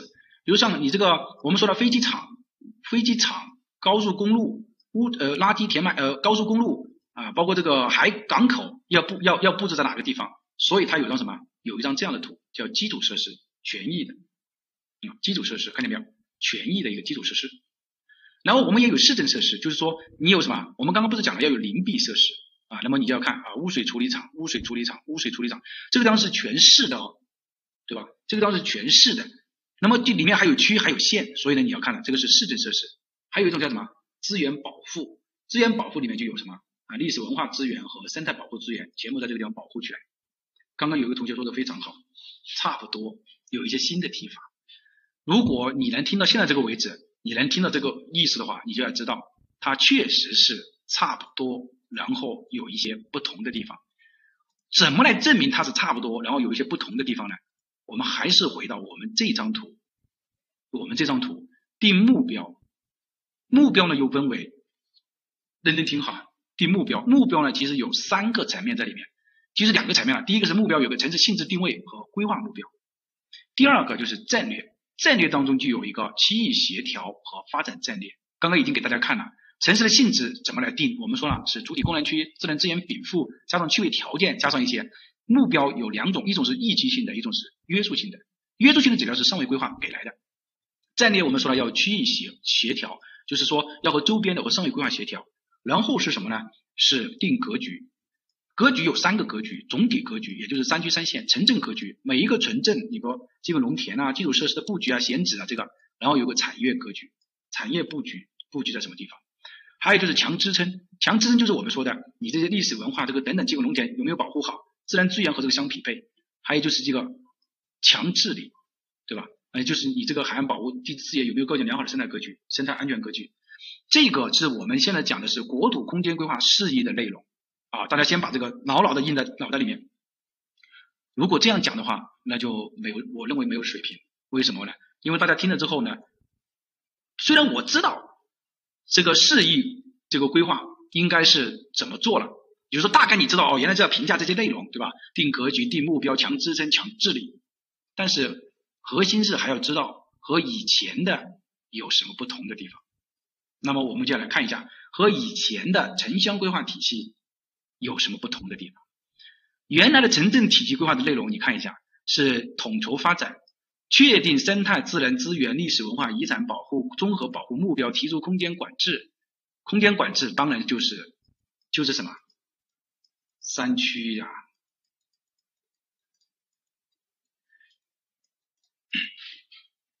看见没有？空间管制其实就变成了这个。你你就是大家要我们来我你你要学习东西，你就来看一下，你要生存呐。空间管制其实就变成了它，对吧？第二个。这个就变成了什么呢？变成了什么？变成我们刚刚讲的什么？强什么？就是要保护嘛。你看，你刚刚我们也讲了自然资源和历史文化遗产保护当中的要素，对吧？好，要素，大家认真听哈，就你能回答出这个问题出来，我觉得就没有问题了。好，预测市域县里的总的城镇化人口水平，这个是什么目标？是不是目标？啊，当然是目标。确定这个城镇的是什么？这个地方是什么？格局，格局当中的哪一个格局呢？城镇格局，城镇格局啊，这个是我们一个一个来看啊，大家大家也知道城镇格局，确定市域交通发展策略，提出提出提出这些，这个本质上就是什么呢？要素，强要素啊，就是强支撑。好，那么我们通过这个对比，我们也就发现它增加了哪些内容呢？它增加了哪些内容呢？本质上增加的内容还就是在国土空间规划当中的第一部分的内容，第一部分的内容。好，我们接下来再来看那么原来呢，我们啊对应的图纸呢有这个什么呃开发啦，什么预测啦，什么结构啦，什么空间布局啦啊，我们认为这个这些内容，这些内容是什么？其实就是什么格局嘛，就是定格局嘛。而这个产业呢，就是什么产业格局嘛，产业格局，包括这个基础设施啊，什么这个就是什么支撑嘛，强支撑嘛，强支撑。其实说了这么多，我想我要告诉大家的就是，有人经常问我说是，哎，老师，为什么你不转你不讲国土空间规划的内容做什么？就是你你现在告诉我，我要不要报原原理？要不要报法规？我报法规，你法规有没有专门讲国土空间规划的内容？我说没有，为什么？为什么没有？因为我们现在就是在国土空间规划，为什么你一直死死的认为是城乡规划呢？现在城乡规划只是国土空间规划当中的 one part 一部分，对吧？好，我们接下来再来往下讲，再来往下讲。比如说啊，认真听，比如像这个城镇体系的等级结构、空间布局啊，等级结构、等级结构其实就是什么？啊，大家可以看一下啊，看这里，一级城镇、二级城镇、三级城镇，这个现在已经不是，你看这里是什么？是空间布局啊，是一级城镇、二级城镇、三级城镇，看见没有？四级城镇，这个就是原来的什么一等二分三科学，照样还是有，还是在这个地方，对，定格局，定格局。好，接下来再往下走。这个地方还是有这个城镇的职能分工、产业分工，对吧？职能分工和产业分工，这个叫产业格局。只是说它用的是格局，也就是说，本质上你每一个地方的产业是不是符合符合什么呢？符合你这个情况，当地的情况也是要看的。定格局。好，我们再往下走，立风景名胜区、历史文化、其他资源、环境保护强要素。然后呢，只是说现在多了一个整治而已，多了一个整治啊，整治怎么写啊？多了一个整治，对吧？好，我们再来看第四个区域基础设施的布局，也就是我们前面讲的，你要什么？机场、污水处理厂，你那些等等那些能否什么呢？能否合理的避邻避设施？能否合理的布局掉？第四个，好。第五个就没有第五个了。其实老师想说的就是，我们已经懂国土空间规划了。为什么老师说市域城镇体系规划就是和国省一级的？因为它是协调嘛。我我们现在知道它这个是协调性。那我们先来看一下它的评价体系：国土空间开发保护的目标，这个大家应该知道吧？定目标当中的是不是？开发强度建设用地生态保护目标。定目标，就是我要把很多的内容给大家总结起来，就是定目标啊，规划目标。好，说到这个地方呢，来说一下考点啊，它可能的考点是什么？因为现在大家不要问我说，老师，国土空间规划你能不能拿一个题目出来做？这个实物你要出一个题目，基本上是做不到的啊。这个建设用地的规模、生态保护红线控制的面积、自然保有这个自然岸线的保有率、耕地保护和永久基本农田的保护面积，就是约束性的指标，不能突破。这个约束性的指标不能突破呢？如果考试的时候他就会这样考了。他说，呃，上位规划给予，比如说十二公顷或者一百二十公顷的，一百二十公顷太少了哈，比如说一一千二百公顷嘛，啊，比如说一千二百公顷，啊，就十二公顷吧。比如说就就最简单的例子啊，十公顷有十公顷的耕地，就是约规定它只能有它它必须要有十公顷的耕地，那你就知道这个指标你必须要什么呢？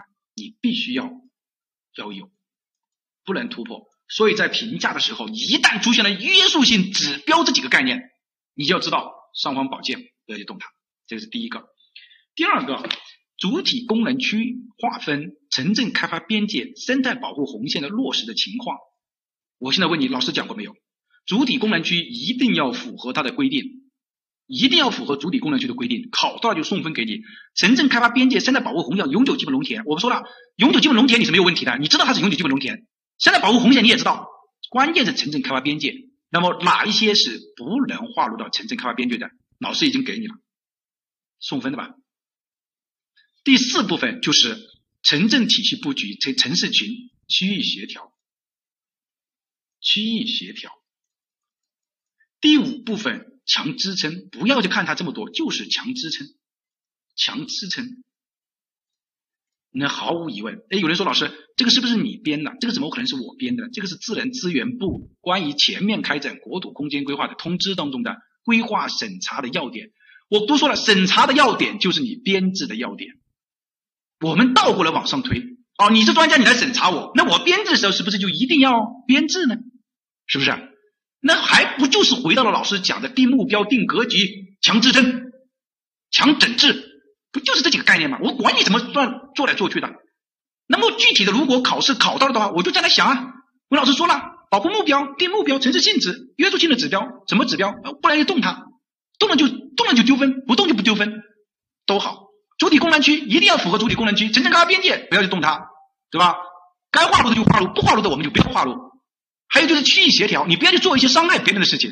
什么叫伤害别人？啊，你在上风向你就把你这个污水处理厂放在下风向，让让人家去受罪。这个就叫什么区域协调？你也不要去和上面的顶着干，上面告诉你的不可以这样摆，你就不能这样摆。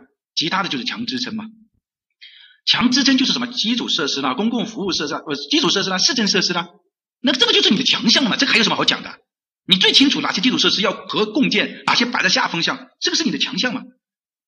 这个不是老师说的哈，这个是自然资源部的，我就不相信自然资源部请的这些专家不考这个自然资源部的这个点，我不相信，我不管你怎么考。我也不管你大纲如何变，这个就是你变不了的东西。我讲的就是这个。至于有些你还得讲城镇体系规划，怎么可能？考试的风向不完全变了，完全不一样了，对吧？好，呃，你看你你问这个问题，你看又问的我心里很难过了。省级和市域的有什么区别？我刚刚已经讲了，对吧？我们现在没有城镇体系规划了，是省级就是什么呢？就是协调性的嘛。而我们城镇体系规划就是协调性的嘛，所以我们就用它来。讲了嘛，然后你看，那是国务院批准的，那我们也看啊，当然这个就这个其实就是属于中心城区的了啊，也就是属于城镇功能控制区的，所以这个啊我们就呃避开了一些啊，避开了一些啊，像你看像什么，为什么我不讲这个呢？很重要的研究说，如果你不懂啊，你就会真的会讲错了什么呢？比如说城镇开发边界和容积率这个，这个怎么可能会在市域城镇体系化当中来体现呢？根本就不会出现，所以我们不就管它，对吧？好。老师呢，一步一步的把你从最开始的国家的这个什么成若干意见，一步步把你引下来，就引到了现在。哦，原来你知道啊，原来国土空间规划的市域规划，也就是这么一个道一个意思嘛，对吧？没什么大不了的嘛，没什么大不了的。那我们就来做一些题目嘛。啊，其实呢，呃呃，做题目之前呢，我们来看啊，关键是有多少的会契合国土空间规划这个问题问的非常好。我不管它契不契合还是不契合，这个文化语境呐。肯定是国土空间规划。什么叫文化语境？你应该知道吧？你应该知道吧？文化语境，就是说可能题目当中你看见的应该都是什么主体功能区，呃，这个城镇开发边界，什么水怎么样的啊？你应该看见的都是和国土空间规划有关的。因为你不要总想着去把城乡规划和国土空间规划分开来，这个思想就是错误的，分不开。有时候很多人问我这个问题，我就很烦躁，明白这个意思吧？它本身就是分不开的东西，你偏偏问我，哎，你讲不讲国土空间规划呢？我只是说，我告诉你，我不讲，能怎么办？其实整个课程就是讲国土空间规划嘛，对吧？嗯，我们再来讲，对，很多语言都有了哈，所以你不要去想着这些。那我们来平息的时候，我们应该怎么平息呢？第一是图例啊，就是风玫瑰，风玫瑰有啊，看出来了，烦躁了是吧？好的，看出来就好，这个就是我们什么这个直播的好处。其实我觉得直播啊，接触的效率更高一些啊，比这个视频啊，并且视频我觉得。没有灵魂啊！我们来看，第一个是什么啊？图例风玫瑰，风玫瑰当然要看了，就是说大型的可能设施啊，区域污污染设施啊，危险设施要摆在下风向。城市的自然定位，我觉得已经不要我说了，是否符合主体功能区，是否符合区域协同啊？如果今年你在答题的时候，你答到这么一个问题啊，城市的定位不合理，不符合上位主体功能规划区的规定，满分的两分到手啊。如果你说呃，城市的性质定位不合理。不符合，比如说你没有达到主体功能区，那可能也有问题。好，比如说区域协同这几个字，如果你达到，说呃合理的，应该要区域协同，就说要和邻县做区域协同，那么你看是不是很专业？是不是很专业？像区域协同这几个字，可能在法规啊，在原理当中它都会有，这个叫语境的变化。好，就是城镇格局和目标，城镇格局和目标就是三区三线是否冲突，指标体系是否突破，啊，就是很简单的，很简单啊，就是我们来看。三区三线是否冲突啊？指标体系是否有突破？没有突破，那就没有突破；有突破就是不能突破。还有就是城镇城镇化的水平是否科学，有没有考虑到资源的限制？我们说你本身就是属于限制功能区，或者说你是属于什么禁止发展区，或者说你的水就不够。我们说要以水定城，那你的发展水平，你本身就是已经是全部是属于输出性的这个衰败型的这种输出性的，那你就不能什么，不能不可能说是城镇发展，你还是到百分之七十、百分之八十以上了，对吧？这个是城镇水平，等级结构是否合理？等级结构也就是我们前面我们刚刚讲的，对吧？等级结构就是城镇体系规模结构是否科学啊？就是我们讲的一级城镇体系、二级城镇体系、三级城镇体系啊，重点功能区是否合理？什么叫重点功能区是否合理？就是说，你这个你定的那个一级那个那个是否合理？哎，我换一个讲法，就是说，你定的那个重点镇啊，重点镇你应该知道吧？是否合理？可能这个重点镇就不合理，就不具备建设重点镇的条件，那你把它设为重点镇了，那当然是不合理的。啊，第第六个就是产业布局是否合理啊？我们说了，你这个产业有没有和当地情况相违背的情况？我连理由都不是，你大力发展理由，我连资源都没有，你大力发展工业。这就是和产业违背了。我我缺水，你偏偏就要发展水的产业，这当然是有问题的。产业与交通是否协调啊？产业与交通是否协调？还有就是基础设施啊，公路应该共享，防止重复建设，道路显现是否合理？道路的等级是否合理？啊，区域的物流这个园区是否选址合理？机场有没有共享共建？港口的选址是否合理？对吧？还有就是其他的啊，构建良好的生态敏感的基本农田水源啊等等这些，这个呢其实就是我们说的。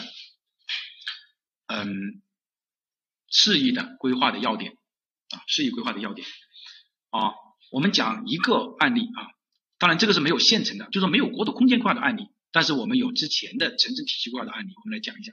其实读了题目过去啊，大家就应该要知道它的答案了。读了题目过去，我认为就知道它的答案了。第一，西部某县属于严重缺水地区，既然都严重缺水了，那我们要看。你是否和资源相匹配啊？好，县域生态环境敏感脆弱，也就是说你不能大力发展吧？因为生态环境很敏感很脆弱，你不可能大力的去发展的，对吧？是不是这个意思？是不是这个意思？就是我们现在来看这个城镇体系规划，对啊，东北孕育了丰富的煤矿资源啊，东北啊，在这个地方啊，煤矿资源，他说经济发展水平较低。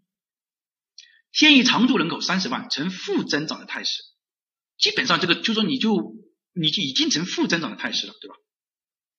城镇发展水平呢为百分之三十八，辖九个乡镇，好，你看，你看他就来了，你看大力发展煤化工，都告诉你他说是严重缺水，你说大力发展煤化工，这个就叫资源不匹配，资源就不匹配了，看见没有？因为煤化工就是要用大量的有水洗煤啊，你应该知道吧，对吧？你严重缺水，你你又发展这个叫资源不匹配，强支撑支撑不了。常住人口五十五万，城镇化率百分之七十五，你原来只有百分之三十八，你现在都是百分之七十五，为什么不可以？因为你既生态脆弱，你又是呈负增长态势的，那么这个显然就有问题了。你看这个九幺，这个你就一点都不机灵了，小伙子，怎么搞的？我都跟你说，这个没现在没有国土空间规划的题目出来啊，所以你你要想一下，这就没有办法。但是和国土空间规划是一个套体系的，对吧？是一个体系的。就我们刚刚讲那么多，就是为了告诉你，其实它是一套体系下来的，只是国土空间规划更科学了，更增增加了很多内容了，对吧？啊，对，啊，殊途同归的。你看，就就你看，这个百分之七十五，你这个地方是生态敏感区，也就是说它是不能大力发展的区域，你还本身就成负增长的，那你怎么？怎么呢？你怎么还发展到百分之七十五呢？啊，现役一个中心区，五个重点镇，三个一般乡镇，那我们就要看重点镇又是否合理，重点镇又是否合理。好，我们来看，还有他说城镇布局饮饮用水源保护区，一旦出现了什么饮用水源保护区、自然风景名胜区、自然保护区，强支撑啊，强保护啊，这个是要保护的，强整治啊。那你来看，你把煤矿建在省级风景名胜区里面，合不合理？当然是不合理，对吧？你这个煤矿放在省级风景名胜区里面去开发，你觉得合理吗？当然是不合理，对吧？你这个饮用水源，饮用水源在哪个地方？看一下饮用水源，饮用水源要饮用水源，你这个饮用水源，你看在这个地方，饮用水源的旁边是什么？这个黑色的体是什么？是煤化工区，有没有强保护啊？有没有强保护？支撑要素有没有支撑起来啊？你这两个，你看，你把这个煤化工机就放在我的水源保护区这个地方行不行？当然是可能不行了。你保护就没有强保护啊，对吧？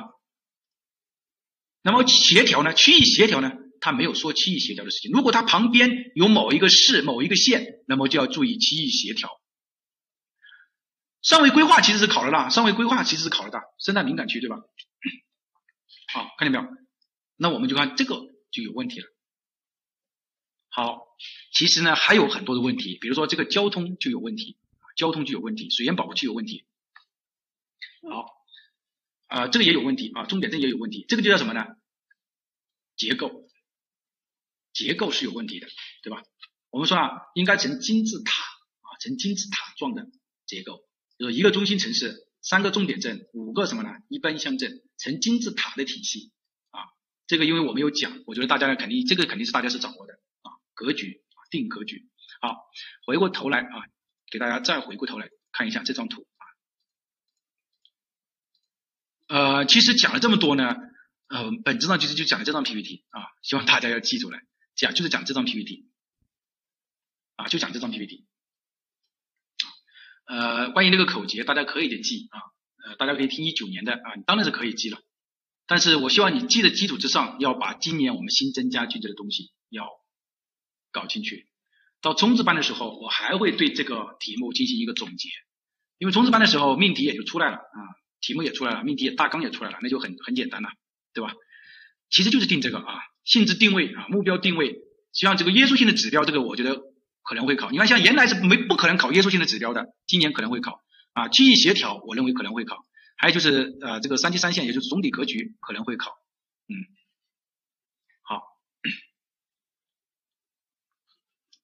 然后就强支撑，智能资源，你看这个就是我们前面讲的，你缺水的地方，你去发展大力发展煤化工，这个叫什么？强支撑强不了，这个保护啊，这个也是支撑的要素啊，就是我们说的风景名胜区出现了啊，生态敏感区出现了。啊，那么今年我认为城镇体系规划的重点应该是在这张 PPT 上啊，大家可以下去了解一下、理解一下。啊，对，没什么难度是吧？啊，对，一听就过。好，谢谢大家的认可啊，大家还是呃好好听一下课程，因为这部分内容可能大家书上也没有啊，外面呢也没有人讲，我到现在为止也没有人实实在在的讲这个国土空间规划怎么讲。目前也就是我讲过两个内容，第一个是双评价，第二个是生态安全格局，那么加上现在讲的内容。啊，包括是法规也好，原理也好，包括实务也好，教了大家怎么来编制这个规划，大概就这种。好，谢谢大家哈，大家辛苦了啊，啊，好好看一下吧，因为老师还是花了很多时间来备课的，嗯。好，谢谢大家哈，谢谢大家，谢谢大家，辛苦了，辛苦了。